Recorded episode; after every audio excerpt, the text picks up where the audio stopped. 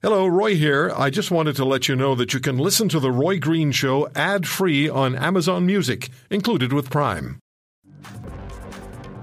I was uh, reading a report from the Fraser Institute, Prime Ministers and Government Spending 2021 edition.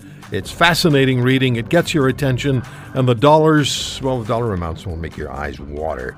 Jake Fuss is a senior economist for the Fraser Institute, co author of the report. Jake, thanks for taking the time. Thanks very much for having me on. So, government spending was record high in 2020 because of COVID. We know that, and it's not going to slow down much in 2021, if at all. Um, but you also write in the report that the government will become more involved in our lives, and you write this began well before COVID. Talk to us about that. Yeah, absolutely. I mean, obviously, as we know, you know, 2020 is going to be a record year of federal spending. Um, a lot of this is due to COVID and the related recession as well.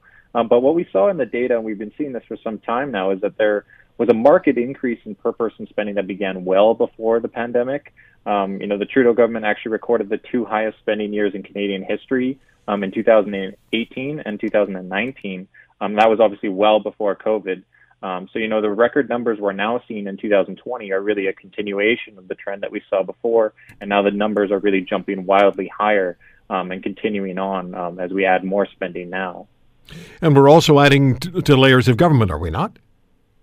Yeah, I mean, th- this is a consistent trend that we've seen really at the federal and provincial levels um, for quite some time now. We've really seen the size of government, which is really measured by you know uh, spending uh, on a per person basis or spending on a on a GDP basis as well. Um, we've seen really the provinces and federal government really increase their size over the last decade or so. Um, so we've seen a significant increase in the size of government. And at a certain point, you actually exceed the optimal size of government, um, and you can start having a drag on economic growth. Um, that was a problem that we saw before the pandemic, um, and now we're expecting you know a lot of governments to expand their size and take on a greater role in the economy, and that's going to have um, even more negative effects in the future as well. So the Trudeau government, your report says, increased federal per person spending by 18 percent during its first term in office. What are the implications here, and how do they justify this? Yeah, well, I mean, as we've seen in recent years, higher spending ultimately leads to higher deficits. That means there's more debt. Um, that means there's growing interest payments, and those are things that must be paid by taxpayers.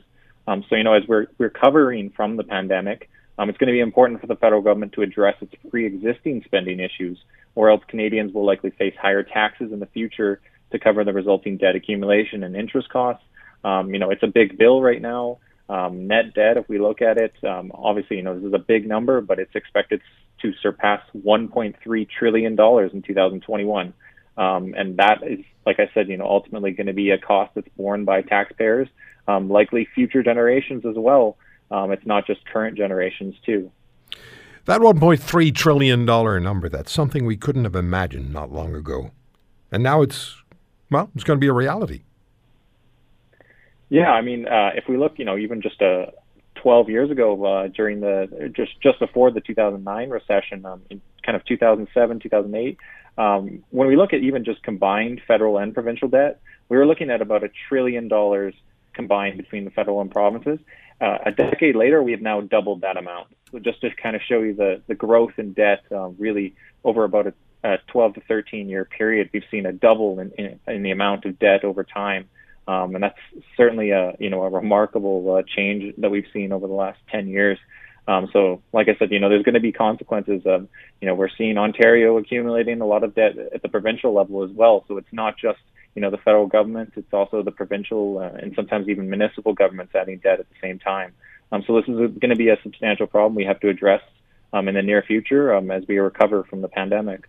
So, Jake, if we look at the uh, the numbers for the federal government, for the provinces and the municipalities. So all government spending, uh, this is from your report, reached 41.2% of the Canadian economy in 2019.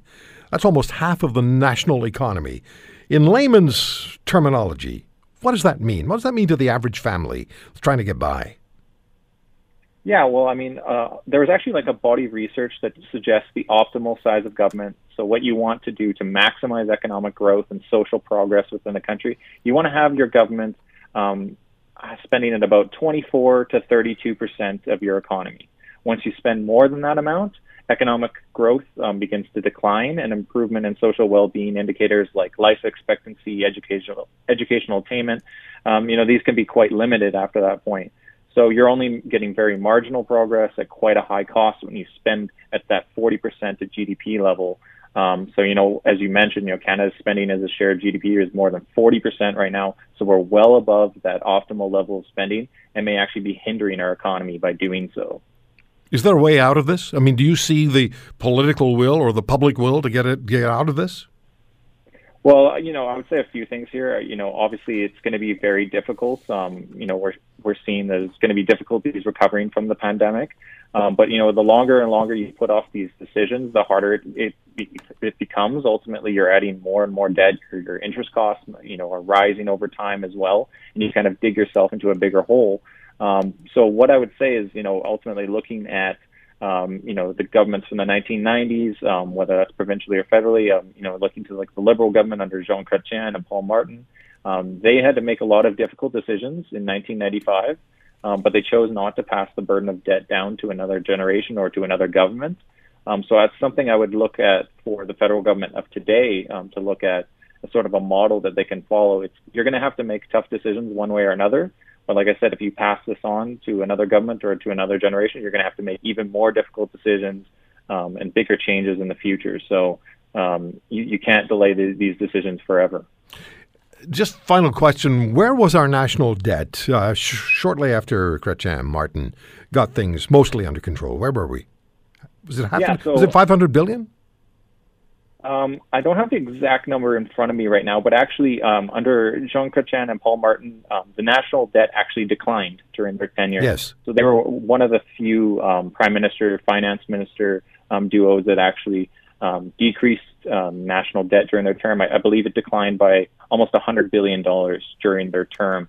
so there was a quite a substantial change during that time. Mm-hmm. And like I said, by 2007 or so, uh, we were at about $1 trillion in combined federal and provincial debt, and then that obviously has doubled since then. So it's quite a remarkable change um, from where, you know, kind of the, yeah. the, policies that we were following in the 90s um, c- compared to over the last decade or so. If you want to hear more, subscribe to The Roy Green Show on Apple Podcasts, Google Podcasts, Spotify, Stitcher, or wherever you find your favorites. And if you like what you hear, leave us a review and tell a friend. I'm Roy Green. Have a great weekend.